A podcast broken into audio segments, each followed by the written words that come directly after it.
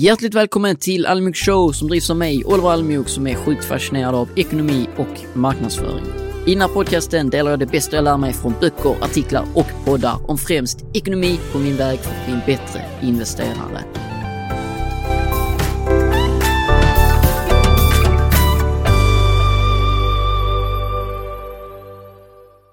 Hjärtligt välkommen till avsnitt 6 av Almjuk Show. Idag har jag med mig en gäst och vi kommer att prata om NFTs, krypto.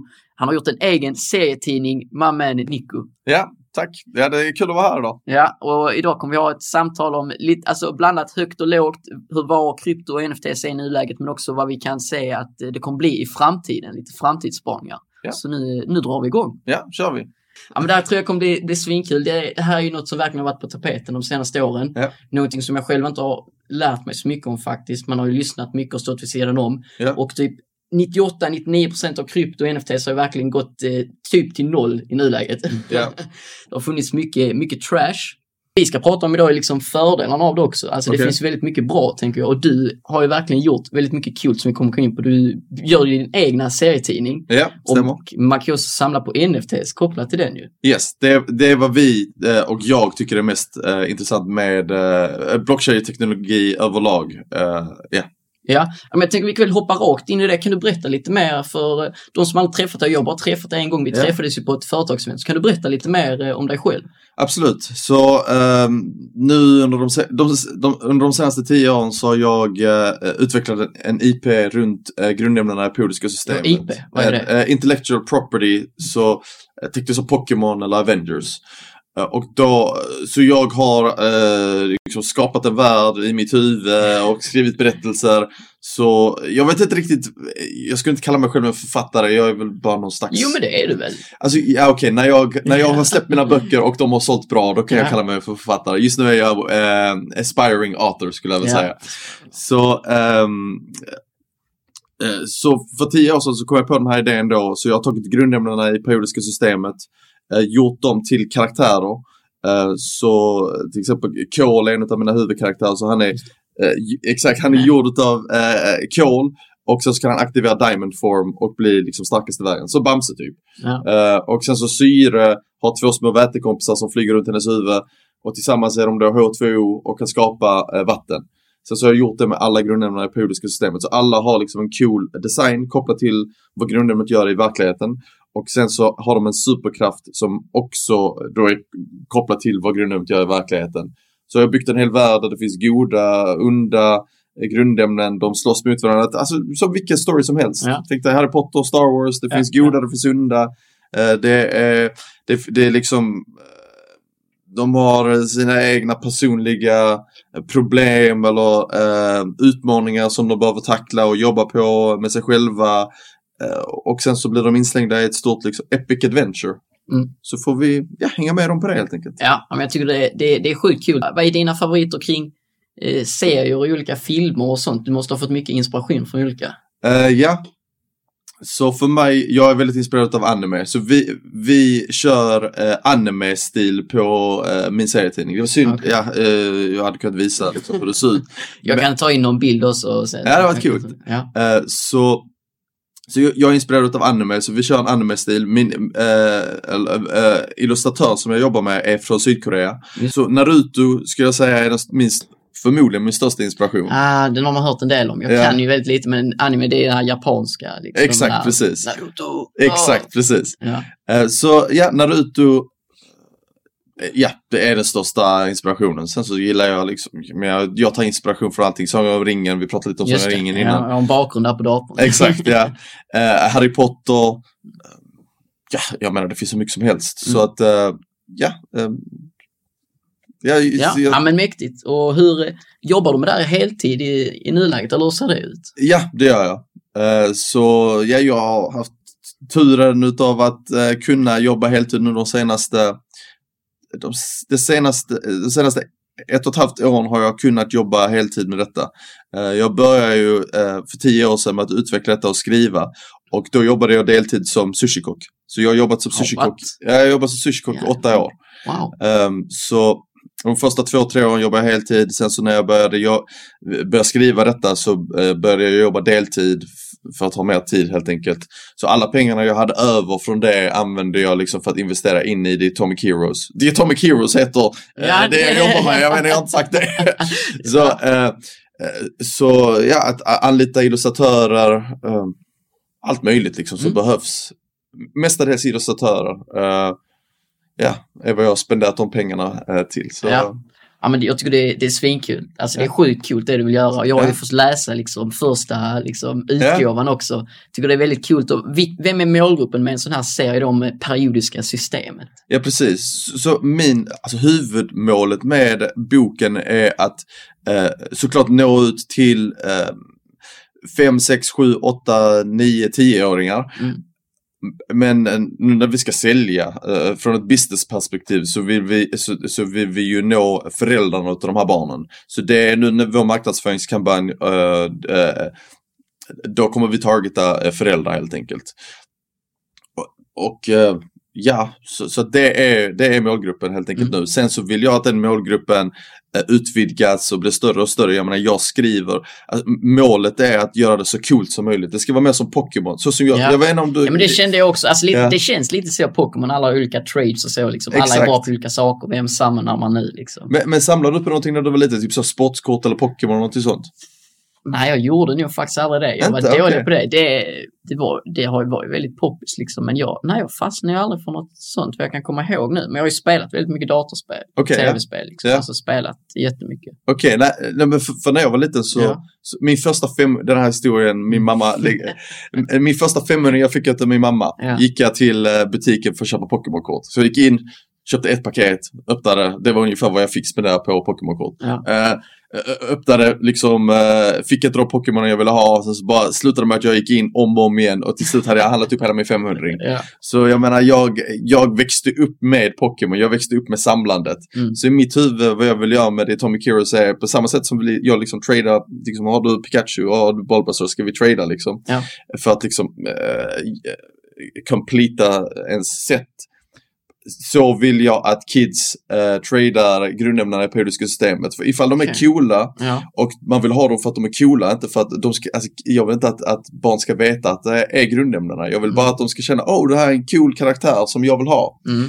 Och då, precis som jag kan, jag kan liksom rabbla upp, eh, nu kan jag rabbla upp liksom 120 stycken Pokémon från generation 1. Det är bara helt random eh, kunskap som jag inte har någon användning för överhuvudtaget egentligen. Men ifall de 120 namnen faktiskt var grundämnena i periodiska systemet, då det faktiskt användbart. Ja, men, ja, ja, men absolut.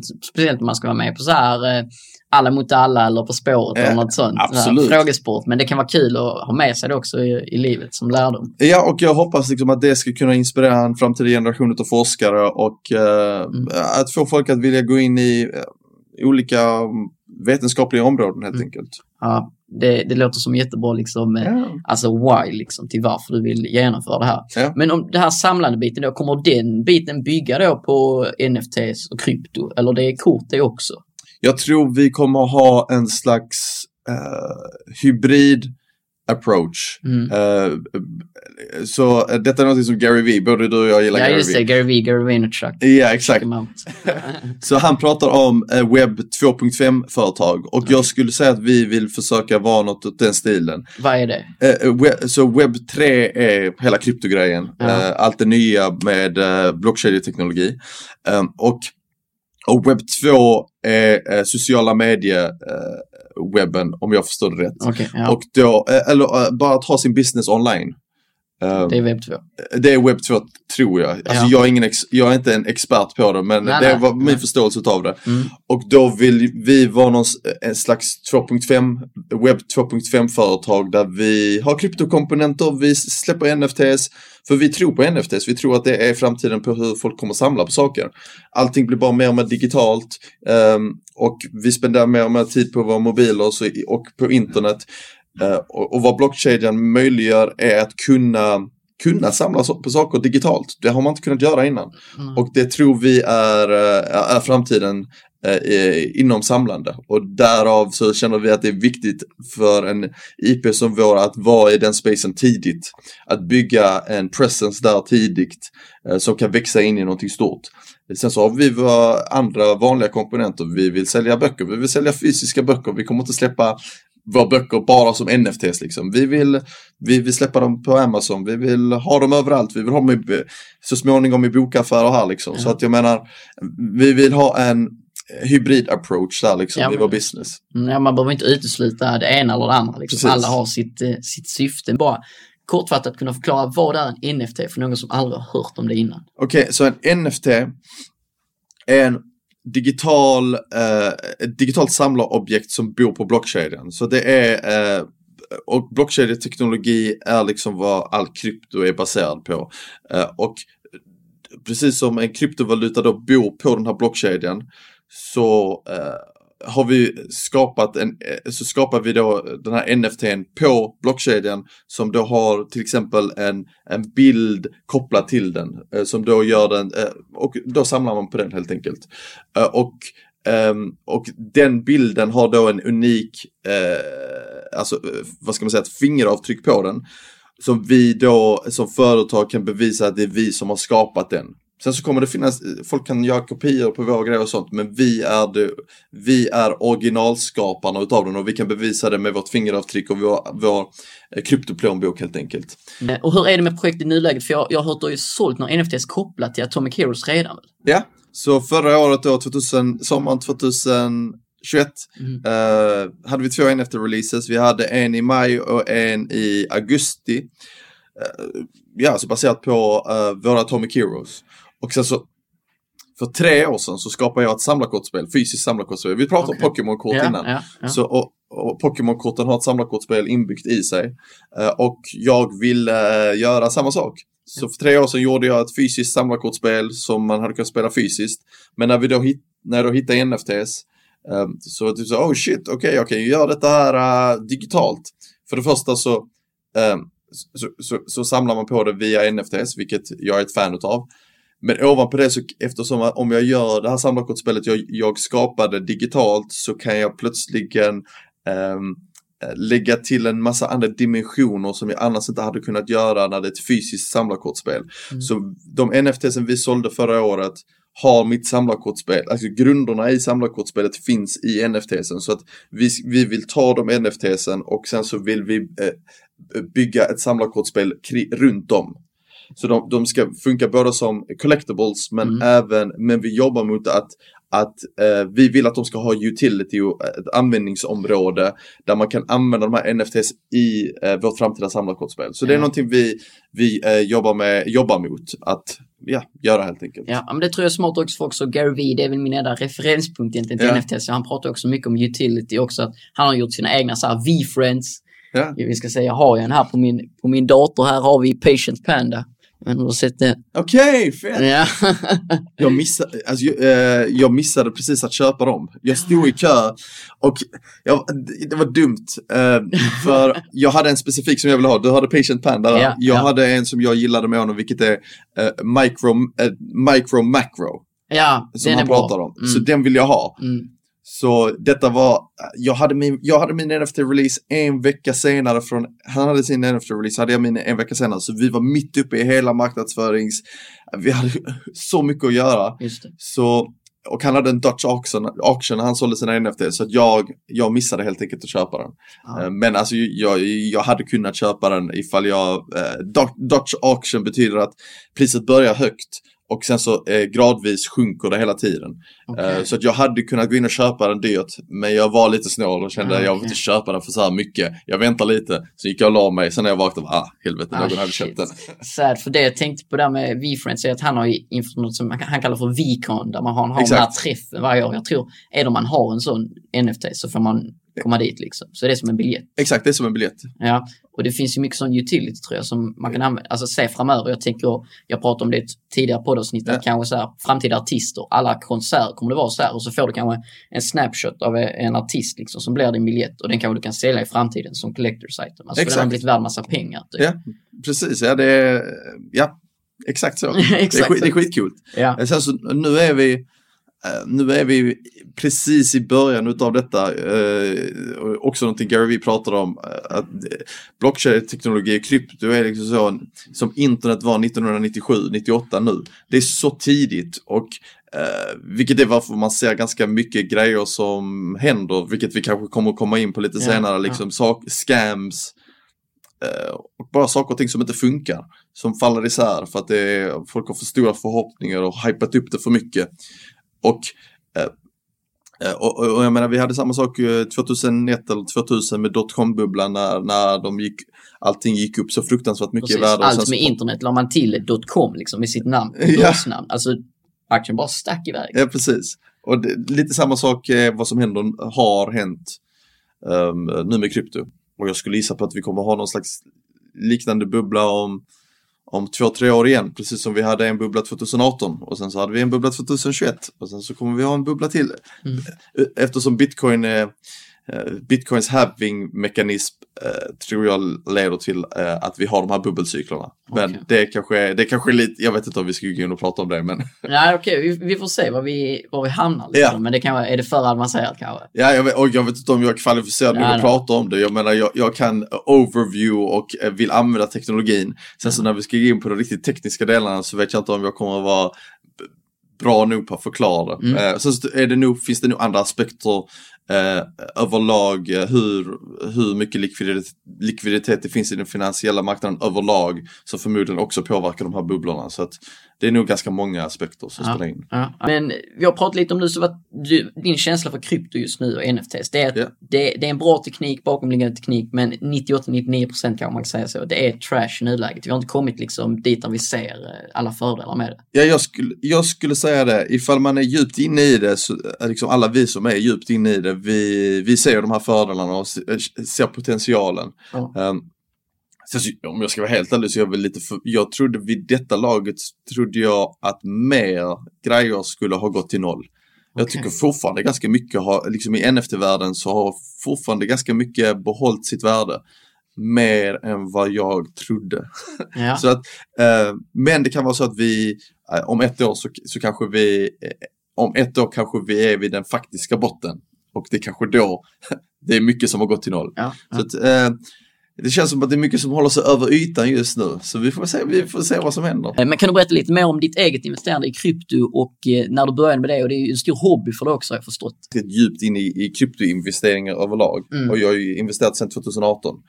Alltså, sen så, alltså jag är en, jag är en sån snubbe som, som researchar alla coins på uh, CoinMarketCap och sen så hittar, researchar jag teamet liksom min hobby, det är min hobby. Mm. Och sen så hittar jag småprojekt typ så på 3000 plats så, så investerar jag de coinsen. Mm. Så att alltså det är typ mitt lilla hobbyprojekt vid sidan yeah. om. Yeah. Där, eh, så att eh, det är en annan, det kommer finnas guldklimpar i krypto utav alla, jag vet inte, hur många är det? 12 000 kryptos eller något sånt.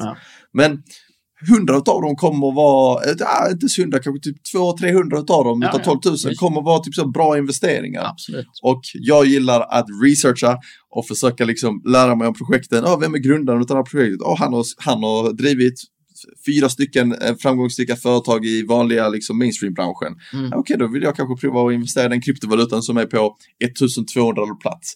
Så det är min lilla hobby vid sidan om liksom, i, när det kommer till kryptoinvesteringar. Ja, jag förstår det. Ja. Jag tänkte vi kan prata lite om bitcoin, för det är ändå mycket, grunden det man hör mycket om inom krypto. Det är en sån här stablecoin. Men det, den har gått ner extremt mycket i år. Jag vet inte, har du koll på hur mycket bitcoin är ner eh, i år? Uh, från 69 till 16 000 nu ungefär. Jag vet ja. inte hur många procent det är. Ja, det är massive drop i alla fall. Ja, det är mycket. Och vad är din take på bitcoin liksom i kryptovärlden? Kommer, vi se, ha, kommer den finnas kvar framöver? Styr den för mycket? Är det liksom... Så eh, jag skulle väl säga att eh, ja, alltså, när det kommer till krypto, bitcoin, eh, kryptoinvesteringar överlag mm. så säger jag bitcoin som det absolut säkraste alternativet. Det har funnits, funnits det är den liksom första kryptovalutan mm. Eh, och den har funnits, den har mest historik bakom sig. Mm. Och eh, eh, om vi då, jag vet inte hur tekniskt vi ska gå in på det men eh, det finns bitcoin och så, så finns det de här andra som ethereum och cardano och solana och, och de är smart, de, de är ganska annorlunda från bitcoin. Eh, jag ser bitcoin som digitalt guld. Um, och det är Medan alla andra plattformar är smartkontraktsplattformar, mm. vilket är plattformar där man kan skapa NFTs till exempel. Man kan inte skapa NFTs på bitcoins blockkedja. Nej. Så bitcoin är, är, är en första generationens eh, blockkedja, vilket betyder att den är ganska, ganska basic i vad man kan göra med den. Och därav, därav värdet i den. Okay. Det, enda det, det enda bitcoin är därför är att vara ett store of value. Mm. Och um, och det är så jag ser på det. Det, det, ska, det, liksom, det ska bara finnas där som ett collateral. Jag vet inte vad collateral är på, jo, men det är, alltså, det är ju liksom deposit, eller alltså så, säkerhet. Ja, precis. Uh, sen så är bitcoin långt från en säkerhet nu. Jag menar bara titta på, det, på bitcoins prisnedgång. Men över det långa loppet uh, vad jag tror är att om 40 år så tror jag bitcoin, eh, för bitcoin blir stabilare och stabilare hela tiden. Och, så jag tror om Um, om 40 år så är vi vid ett tillfälle där bitcoin är, är stabilt och kan användas som ett collateral um, på riktigt helt enkelt. Okay. Just nu så kan det inte riktigt det för att mm. bitcoin går ner 60% i värde yeah. och alla blir bara Åh, vad är det som händer? Ja, precis. Uh, men i det, jag tror på teknologin och uh, uh, i det långa loppet tror jag att det, att det har en plats att fylla i samhället överlag. Ja, okay, så ser jag på det. Ja, jag förstår. Jag förstår. Alltså det är svårt att säga vad som är framtiden, men jag tycker det är intressant att höra dina tankar om det. Jag, det känns ju, alltså digitalt guld, guld har ju ändå en, ett underliggande värde, tänker så att den, den används i mycket i nuläget. Ja. Alltså det, det är smycken, men det är också mycket ädelmetaller, väldigt viktiga i all sorts teknologi. Liksom. Det är ja. liksom ett krig kring alla ädelmetaller på sätt och vis. Inte, inte främst guld kanske, men ja. vi också, alltså om man ska göra bilomställningar så är sånt väldigt viktigt. Men bitcoin har jag jag, alltså det känns ju som att den är lite för volatil för att vara där stablecoin, eller alltså vara store of value. Men det, det kanske kommer det vara framöver. För vad jag har förstått så kan det också transaktioner har det varit snack om att detta kommer vara det nya sättet. Monetärt kommer det ta över i förhållande till valutor. Att vi kör alla transaktioner okay. via bitcoin. Jag har okay. lite om. Men att det tar liksom så här 10 minuter för att göra en transaktion. Så yeah. det känns ju inte speciellt bra och det är som är first generation som du säger. Det kanske kommer något som ersätter det, tänker jag. Eller jag vet inte. Okej, okay, eh, det, det, var ganska, du tog upp ganska mycket där. Ja. Um, och för exempel, jag, jag tror till exempel inte på att bitcoin kommer vara framtidens sätt att göra transaktioner på. Nej, okay. Jag tror, uh, jag tror uh, och det där det kommer in med att jag, jag ser bitcoin som digitalt guld. Ja. Uh, och anledningen varför jag ser det som digitalt guld är eftersom vi har, um, det finns bara och anledningen varför jag tycker att, att det är bättre än guld också, är, och, och, vilket är anledningen varför jag tror på det så mycket, ja. är för att det bara kommer finnas eh, vad är det, 6, 21 eh, miljoner bitcoin någonsin mintade. Mm. Och, eh, och för mig är det väldigt värdefullt. Från min förståelse är det den första tillgången, typ någonsin, som har en, en hard cap på sig på det viset inprogrammerat. Det är det jag tycker är så intressant med det, att, att uh, det bara kommer finnas så många utav det. Sen hur det utvecklas och utspelar sig, uh, visst, det kanske kommer någonting, någonting annat. Uh, jag, har, jag personligen har väl lite, jo det kan hända. Men jag tror bitcoin går mainstream innan det, ifall någonting annat kommer och tar över så tror jag bitcoin ändå, jag vet inte hur mainstream är bitcoin nu egentligen. Eh, men jag menar... Kryptomarknaden är det ju väldigt mainstream i alla fall. Men jag menar jämfört med 2018 till exempel mm. när vi hade eh, en bub eh, när vi också hade en bubbla när vi gick upp till 20 000. Då jämfört med nu så är ju bitcoin, det, bara blir, det blir bara större och större och större. Um, så att, jag menar, jag, jag, bara titt, jag bara tittar på utvecklingen och uh, hur mycket det pratas om i media eh, jämfört med, eller bara allmänt liksom folks förståelse eller hur mycket liksom, Tar man upp bitcoin, jag tror man kan fråga vem som helst där ute så tror jag de har hört talas om bitcoin. Absolut.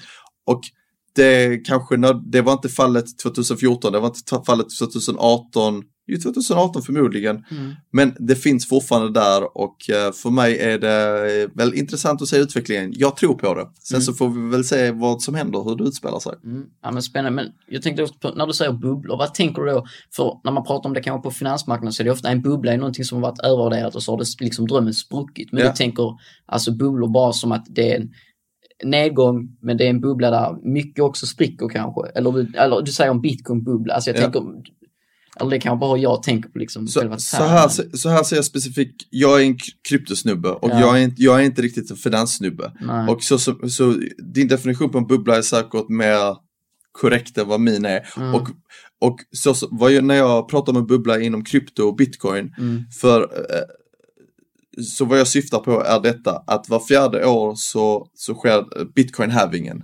Och det innebär att, att alla miners, du har talat om bitcoin miners, Ja. som finns runt om i hela världen. Det är de som håller igång det liksom. Exakt. Och eh, så de har massiva datorer som då löser eh, matematiska lösningar för att liksom bryta ut nästa bitcoin. Ja. Och det får Så de betalt för. eh, eh, de, de, de får bitcoin Ja. och sen kan de sälja det och, få, och därav få betalt. Mm. Så var fjärde år eh, ungefär så halveras antal bitcoin de får i reward. Aha. Ja, så att, och det är det som leder till de här bubblorna för att det blir en, en drastisk halvering utav det tillgängliga, ehm, s- alltså den nya bitcoinen som kommer ut till marknaden halveras och det är en chock eh, till supply, supply and demand cykeln. Ja. Och vad det innebär då är att priset går upp. Men priset går upp kraftigt och där, där, från ett psykologiskt perspektiv, människor, när det, när det går upp så tror jag att det alltid overshottar lite. Eftersom att, efter, på grund av detta, vilket leder till att vi får de här bubblorna. För det är typ så, oh, eh, det, eh, ja, supplyet blir mindre helt enkelt. Ja, jag förstår. Ja, men det, det är väl lite som alltså, cyklar egentligen låg och högkonjunktur i ekonomin. Alltså om man kollar på börsen så brukar man egentligen prata om att var femte år något sånt ska vi ha en nedgång. Men nu på sistone har ju alltså konjunkturcyklarna förlängts. Liksom. Alltså vi har haft en högkonjunktur extremt länge. Så det, Okej. kanske, det är väl kanske inte så stor skillnad mot finansmarknaden då egentligen på Oj. sätt och vis. Jag har ingen aning, alltså jag Nej, kan ingenting om tycker det- finansmarknaden. Nej, men jag tycker det ändå var hyfsad liknelse. Jag är inte någon expert heller, men, eh, ja, men, jag, ja, ja, men jag köper det. Jag förstår. Ja. Eh, och, så det blir svårare och svårare att mina bitcoin för varje år som går då. Exakt. Ja, okej. Mm. Vi tänker då att man vill investera i krypto. Hur gör du själv och hur ser du på? Jag tänker på vår FTX, den här kryptoplattformen som gick i konkurs nyligen i USA. Ser ut som att ingen av investerarna kommer få ut sina pengar. Hur gör du själv med just investeringsbyten i kryptovalutor? Alright, uh, eh, jag skulle väl säga att när det kommer till krypto så det, det, det bästa sättet att, att stora sin krypto är att ha en, en hardware wallet. Uh, att att ha, ha din egen plånbok där du har din krypto istället för att ha det på en exchange. Så när du köper, låt oss säga att du använder Coinbase eller Binance för att köpa din krypto, vilket är de plattformar jag har använt, så, eh, så kan man då förflytta den krypton från den plattformen till din egna privata plå- plånbok. Och man kan gå in och googla på hur man, oj herregud jag spottar ut. man kan gå in och googla på hur man liksom går tillväga för att göra detta här och hur man gör det på säkraste sätt. Um, så man kan använda en hardware wallet, ledger till exempel en, ett säkert alternativ, eller ett ganska mainstream alternativ. Hört om. Så, så eh, vad jag skulle säga, om man ska köpa krypto, spendera 30 timmar på att researcha. Gå in och läs, youtuba, googla, what is crypto? What's the value of crypto? Läs alla artiklar. Sp- Spendera 30 timmar på att lära dig om vad det faktiskt är för någonting innan man går in och köper det. Detta borde alla göra i vilket som helst. Liksom. Du är mer i den traditionella finansmarknaden där folk kanske investerar i företag. Ja, Och- ja, men det är aktier. Men det gäller ju samma sak. Där Man vill gärna ha alltså, get rich quick och man vill kanske inte göra alltså, research på 30 timmar. Känner de flesta bara, oh, shit. Man vill, ju, man vill ju köpa en NFT eller en krypto och sen vill man sälja den dagen efter och tjänat några miljoner. Exakt. Så är det ju ofta man tänker. Men det är ju fel mindset. Ja, så man, man får vara det är ens privata ekonomi och då, ja man får lov att göra vad man vill med den. Personligen så försöker jag vara ansvarig med vad jag, och, och försöka förstå vad det är jag investerar i. Och jag känner att personligen tänker jag att det är bästa, bästa sättet att göra det på. Ja, ja, det, Ja, Och det skulle vara mitt, mitt tips. Not fin- eller ja, allting jag har sagt här är not financial advice. Det är bara vad jag, eh, Ja. mina personliga liksom, åsikter och tankar kring de här grejerna.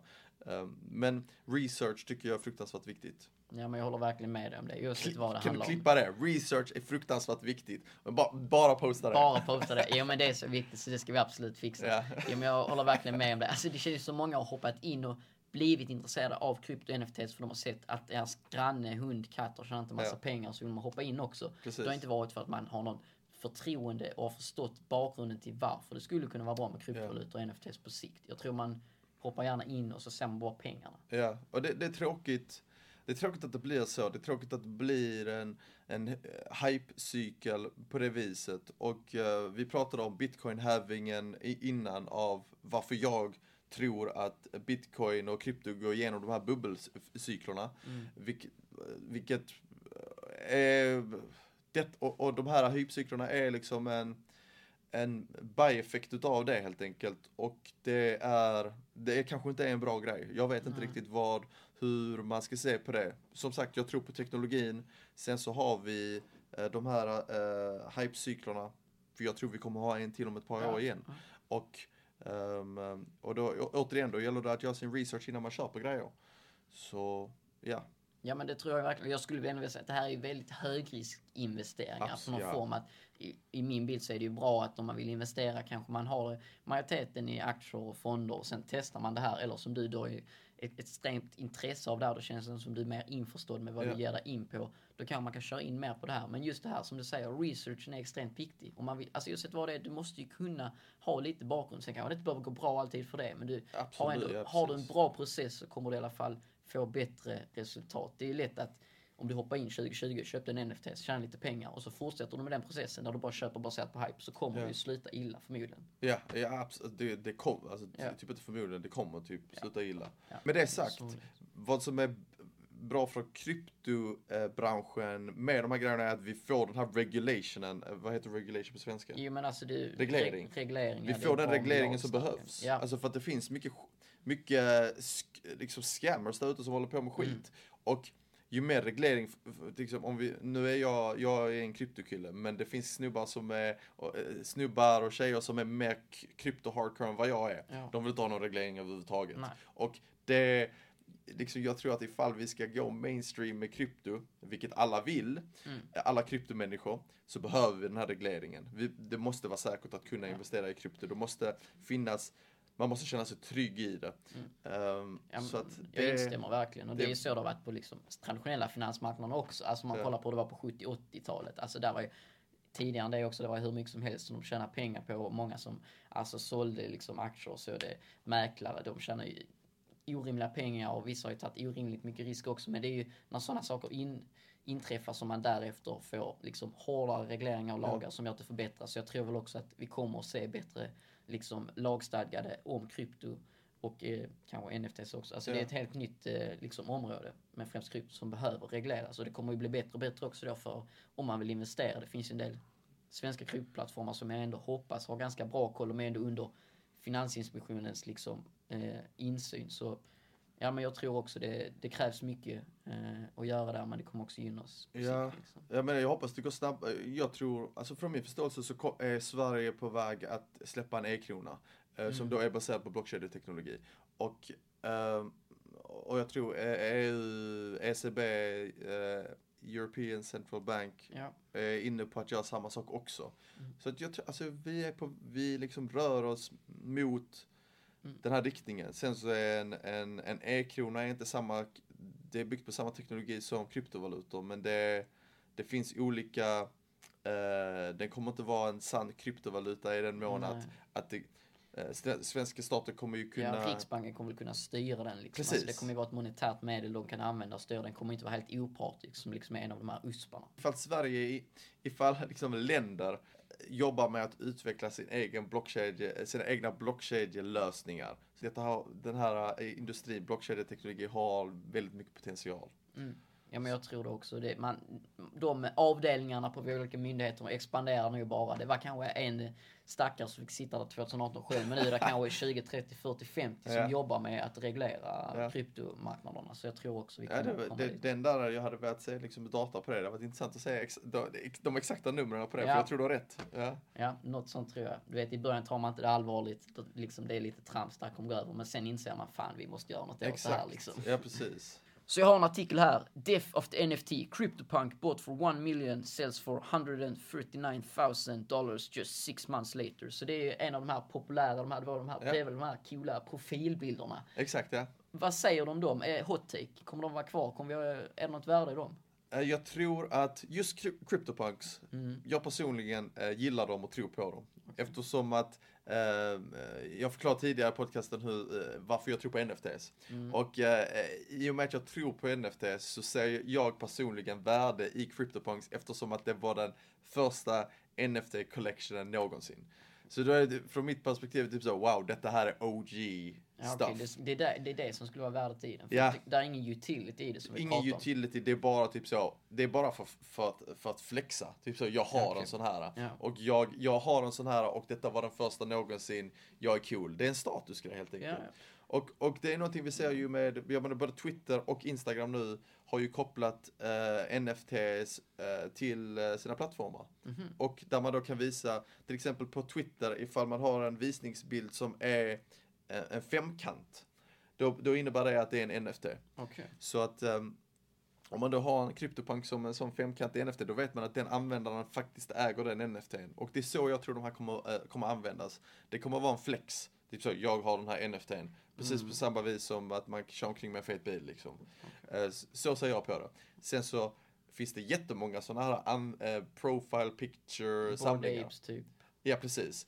Och hur många utav dem som kommer finnas kvar vet jag inte riktigt. Nej. Det är lite svårt. Alltså jag, jag, jag, alltså jag personligen gillar inte dem riktigt. Men, Nej. men CryptoPunks tycker jag är coola. Okej, ja men intressant. Vi får se hur det blir framöver. Det blir lite Ja. spekulation, det är svårt att veta men om de är de första kanske, kanske de kan ha ett värde över framöver, vem vet? Så vi talade om Gary Vee innan Ja. och eh, jag har lyssnat mycket på honom. Han pratar om delvis om du till exempel är en kreatör och gör en utbildning och kurs istället för att bara ha så här A4 tråkigt papper liksom som diplom så skulle du då scanna internetet efter spännande artister som du tror på, köpa NFTs av dem och sen skulle du ha det som diplom. Så du som går kursen skulle då kunna sälja dem kanske i framtiden och tjäna pengar på det här. Okej. Och du som kreatör, då skulle du få en royalty på det här också och den som har, artisten som har gjort det skulle också få en royalty när NFT säljs. Vad tror du om det här liksom, om vi kollar i framtiden för företag men också privatpersoner som kanske är typ av kreatörer? Okej, ja det är där jag, jag känner att NFTs har mest värde att ge. Eh, Mm. Och det är hela royalty-aspekten. Eftersom att allt detta bor på blockkedjan eh, och eh, vad som är möjligt att göra då är att varje gång en av våra NFTs till exempel eh, blir sålda, vi säger att du köper, jag äger, jag äger en NFT och du köper den av mig. Då är det redan inprogrammerat i koden att 5% royalty utav det beloppet går direkt in i min plånbok. Det bara automat, eh, automatiseras och händer omedelbart. Okej. För just nu sker det finns det en massa mellanhänder. Till exempel om vi tar musikbranschen så finns det liksom ett skivbolag som är, eh, som är mellanhanden för att artisten ska få ut sina pengar. Och där händer det massa, eh, jag vet inte, där kanske det är bättre för dig att prata med en riktig eh, musiker som har mer erfarenhet eller eh, kan detta bättre. Men Mm. från min förståelse utav det så, så kanske eh, de dealsen inte alltid är så rättvisa eller då, då kanske inte ens får sina pengar överhuvudtaget När man har ibland. sett lite Spotify, den här dokumentären på Netflix, de försökte väl skildra lite där hur det är för, alltså, så pass ja. för eh, artister i nuläget. Jag vet inte om du har sett det? Jag har inte sett den. Nej. Nej. Men de försöker skildra det lite, att det är ingen jättelätt situation för musiker i nuläget. Okej, okej. Liksom. Ja, intressant. För, jag, för då ser jag NFTs och blockkedjeindustrin eh, som en lösning på detta här.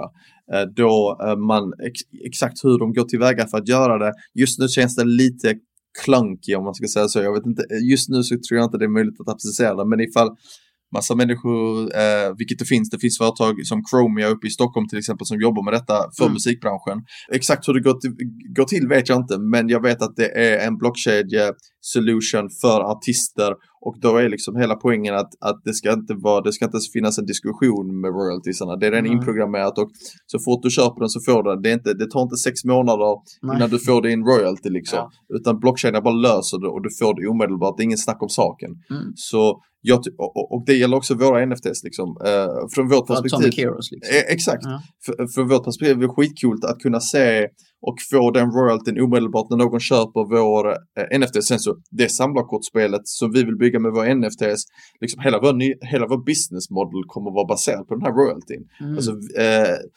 så, så jag personligen tror att hela gamingindustrin kommer ehm, eh, designa sina spel på ett helt annat sätt eh, och ha helt andra eh, business models utifrån detta här. När varenda asset i spelet, tänk dig World of War- Warcraft, Just varenda item är en NFT. Ehm, det, det förändrar ganska mycket liksom. Mm. Eh, och det ska bli intressant att se vad kreativa spelskapare gör med detta här. Det ska bli intressant att se överlag, liksom om tio år, om vi kör den här podcasten i Ja. tio år, så ska det bli intressant att se vad folk har gjort med den här teknologin. För jag tror att det finns sjukt många olika coola grejer som man kan göra som vi liksom inte ens har tänkt på. Och det är det som är det, det för mig roliga med branschen. Ja, men jag tror också verkligen på det. Jag tänkte också på World of Warcraft där, eh, för jag har spelat det också. Jag tänker också, där är så sjukt många olika grejer och items som kan göras om till, till NFT. Så jag tänker också så här, om vi har en artist, de kanske ska ha så här turné ett helt år, tänker jag. Tio liksom, konserter, du kan köpa en sån här NFT så får du följa med dem hela liksom, touren kan man Ja. säga. Men de kan också sälja vidare. Alltså, tänk, Ja. tänk att du har ett dropp inför 2023 när Ed Sheeran ska göra en så här årsturné. Du kan få tillgång till alla tio konserter via en NFT. Ja. Och sen så kan man så måste man vara med där och köpa dem och sen kan man också sälja vidare dem. Man kanske kan gå på tre och sen säljer man vidare den och skulle Ed Sheeran då få en royalty. Ja, ja precis. Alltså kanske något sånt. Exakt. Alltså, jag tror det, det finns nu mycket för alltså, mindre kreatörer eller mindre artister att ta makten Ja. över. Alltså det är svårt kanske. Eller större artister, de Ja. tjänar en massa pengar men de är väldigt få. Men just mindre artister tror jag kan ha stor nytta av att kunna bygga en community och använda till exempel NFTs. Ja, jag tror också det. Eh, Och jag, jag tycker företag överlag, liksom, eh, vanliga företag som kanske inte är den kreativa musikbranschen eller whatever. Jag tror det finns användningsområden för NFTs hos dem också. Jag kan inte säga exakt vad de är just nu, men jag vet att Gary Vee har pratat om typ stämpelkod, typ när du är på Espresso House. Mm. Din sån eh, grej som du stämplar så du får en gratis kaffe. Allt det hade kunnat vara gjort på eh, blockkedjan med NFTs. Eh, för att då göra det mer, jag vet inte, legit. Jag är inte säker på exakt hur det skulle funka, men olika typer av lösningar tror jag skulle finnas för olika typer av företag helt enkelt. Mm. Och jag tror, alltså det, det, det jag försöker ta med mig från det här, alltså från vårt samtal idag, är ju att man ska, nog vara, man ska vara öppen för det, vara intresserad och vara nyfiken. Sen ska man också vara medveten om att det, det, mycket av det vi har idag är inte speciellt bra, men att det Ja. finns ändå något, jag tror ändå att det finns något i den underliggande tekniken som kommer påverka oss framöver och därför kan det vara gynnsamt. Alltså börja läsa, läsa på om det och Ja. vara intresserad av det. Att lära sig om det, absolut. Men sen att investera i det är en annan grej. Då tror jag man behöver verkligen ha det intresse som du har. Ja. Man ska investera i krypto och NFTs i nuläget. Man behöver lägga researchen. Man Mm. behöver lägga dem, jag skulle säga, ja, 30, 40, 50 timmar. Mm. Liksom, läs på, läs researchpapper liksom. Ja. på den nivån liksom. Så att, eh, för att vara riktigt säker på vad det är du investerar i, liksom. Eh, eller ja, researchpapper vet jag inte, men titta vad det är för människor. Är alla i projektet anonyma? Ja, det är en varningstecken liksom. Ja, det är väl bra red Ja. Så att, eh, ja. Ja, men jag tycker det kan bli en bra, bra avslutning där. Så jag vill säga stort, stort tack Nico. Och du får berätta när, när släpps första då upplagan av Atomic Heroes? Okej, första boken släpps den 5 februari på Amazon. Så gå till eh, och köp den på, den ska finnas ute på pre-order nu, hoppas jag. så Amazon.com så skriver du in The Atomic Heroes, The, The Adventure Begins. Jag skriver mina böcker på engelska, um, därav min hackiga svenska här idag. Så uh, jag går in där och köp den och stötta oss. För ju mer, ju mer folk vi har som köper våra böcker på Amazon, desto högre går vi upp i Amazon-rankingarna och, och mer människor liksom ser våra böcker. Så, eh, och det handlar om grundämnen, eller karaktärerna i grundämnena i periodiska systemet. Så ifall dina, era kids läser den så kommer de lära sig någonting också. Så att, Ja. jag tror ni kommer gilla det. Ja, men jag tror det kommer vara mäktigt. Jag tycker det, det här är en kul grej, så jag tänker att när den väl släpps så kommer jag, jag kan göra, vi kör såna här giveaways, så jag kan köpa fem liksom Okej, upplag fett av alltså, så, kan ja. liksom, så kan jag också göra liksom en post om det. Ja, det jag, tycker det, jag tycker det är kul och jag tycker det är viktigt att visa liksom fördelen med Alltså jag tycker det är en sjukt bra idé, periodiska systemet, också att man kan lära kids, men också liksom försöka visa fördelen med, med NFTs Gött, och okej. krypto, för jag tror ändå det, det, det är något för, för framtiden. Så Ja. ja. stort tack för att du tog dig tid. Det var, det var väldigt trevligt. Ja, ja, Och social media så heter ni ju Atomic Heroes om eh, man vill eh, liksom se vad ni håller på med. precis. Eh, Atomic Heroes, ja, jag tror du kan, ni kan skriva in Atomic Heroes i, på Google så kommer ni till vår hemsida. Och där finns, eh, där hittar ni länkarna till alla andra våra sociala medier. Awesome. Ja, men med Ja. det säger jag stort, stort tack till Ja. dig som lyssnat och tack till dig Nico. Ja, tack. Det var kul att vara med. Nice.